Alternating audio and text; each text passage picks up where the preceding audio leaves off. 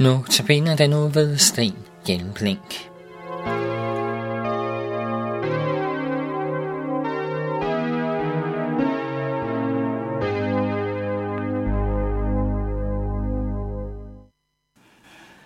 dag på femte søndag i fasten fejrer kirken Maria bebudelse, eller sagt i lidt mere moderne sprog, bekendtgørelsen for Maria.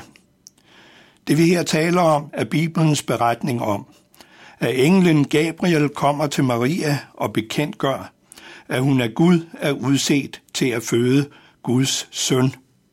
Fødslen af Guds søn, af Jesus barnet, fejrer vi som bekendt den femogtyvende december om nøjagtigt ni måneder. Så det vi skal tale om i denne uge er altså bekendtgørelsen af, at nu er tiden kommet, hvor Guds søns fødsel forberedes. At det er Gud, der nu griber ind i verdens gang. Det kan vi se af de usædvanlige omstændigheder omkring fødslen. For det første bliver det, der skal ske, bekendtgjort ved en Guds engel.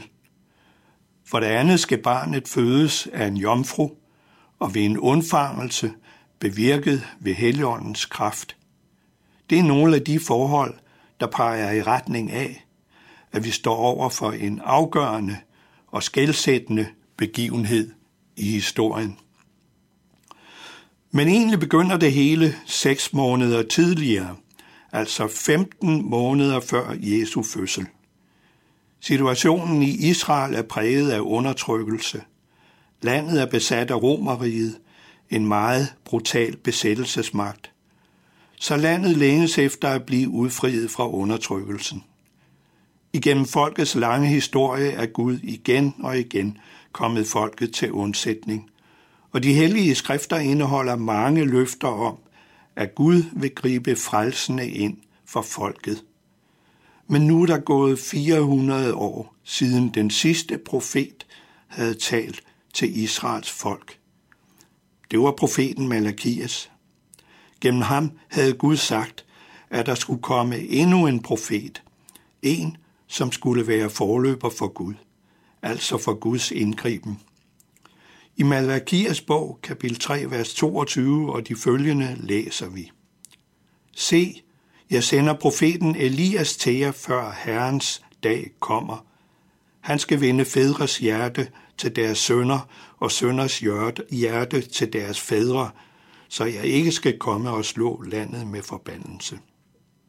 Altså, der skal komme en profet og få folket til at omvende sig, før Herren, altså Gud, kommer. Og det er den profeti, der nu vil blive opfyldt. I Lukas evangeliet læser vi nemlig i kapitel et, vers otte, om et barnløst ægtepar i Israel, tempelpræsten Zacharias og hans kone Elisabeth. Og de får godt nyt gennem en engel. Så skete det, mens Zacharias gjorde præstetjeneste for Gud, i det turen var kommet til hans skifte, at det ved den sædvanlige lodtrækning blandt præsterne blev ham, der skulle gå ind i Herrens tempel og bringe røgelsesofferet, og hele folkemængden stod udenfor og bad, mens ofringen fandt sted. Der viste Herrens engel sig for ham, stående til højre for røgelsesofferalteret. Zacharias blev forfærdet, da han så ham, og han blev grebet af frygt. Men englen sagde til ham: Frygt ikke, Zacharias, for din bøn er hørt. Din hustru Elisabeth skal føde dig en søn, og du skal give ham navnet Johannes. Han skal blive dig til fryd og glæde, og mange skal glæde sig over hans fødsel, for han skal blive stor for Herren. Han må ikke drikke vin og øl, men han skal fyldes med Helligånden allerede fra mors liv, og mange af Israels børn skal han føre tilbage til Herren deres Gud. Han skal gå foran ham i Elias ånd og kraft, for at vende fædres hjerte til deres børn, og give ulydige et retfærdigt sind, og skaffe Herren et folk, der er gjort rede. Som vi ser, handler Gud igen og griber ind i historien. Han lader en engel fortælle forud, hvad der skal ske, og han sørger for, at Elisabeth, selvom hun er langt over den fødedygtige alder, får en søn.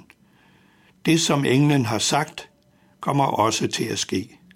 Godt ni måneder senere får hun en søn, som de efter englens påbud kalder Johannes. Det er ham, der skal være en forløber for Herren, den Johannes, vi kalder døberen. Ved hans fødsel profeterer hans far Zacharias om ham. Det læser vi om i Lukas evangeliet, kapitel et, vers seksoghalvfjerds og syvoghalvfjerds. Og du, mit barn, skal kaldes den højestes profet, for du skal gå foran Herren og bane hans veje og lære hans folk at kende frelsen i deres synders forladelse. Han kommer til verden seks måneder før Jesus, og som voksen bliver han ganske rigtigt en profet, der bliver Guds røst til folket.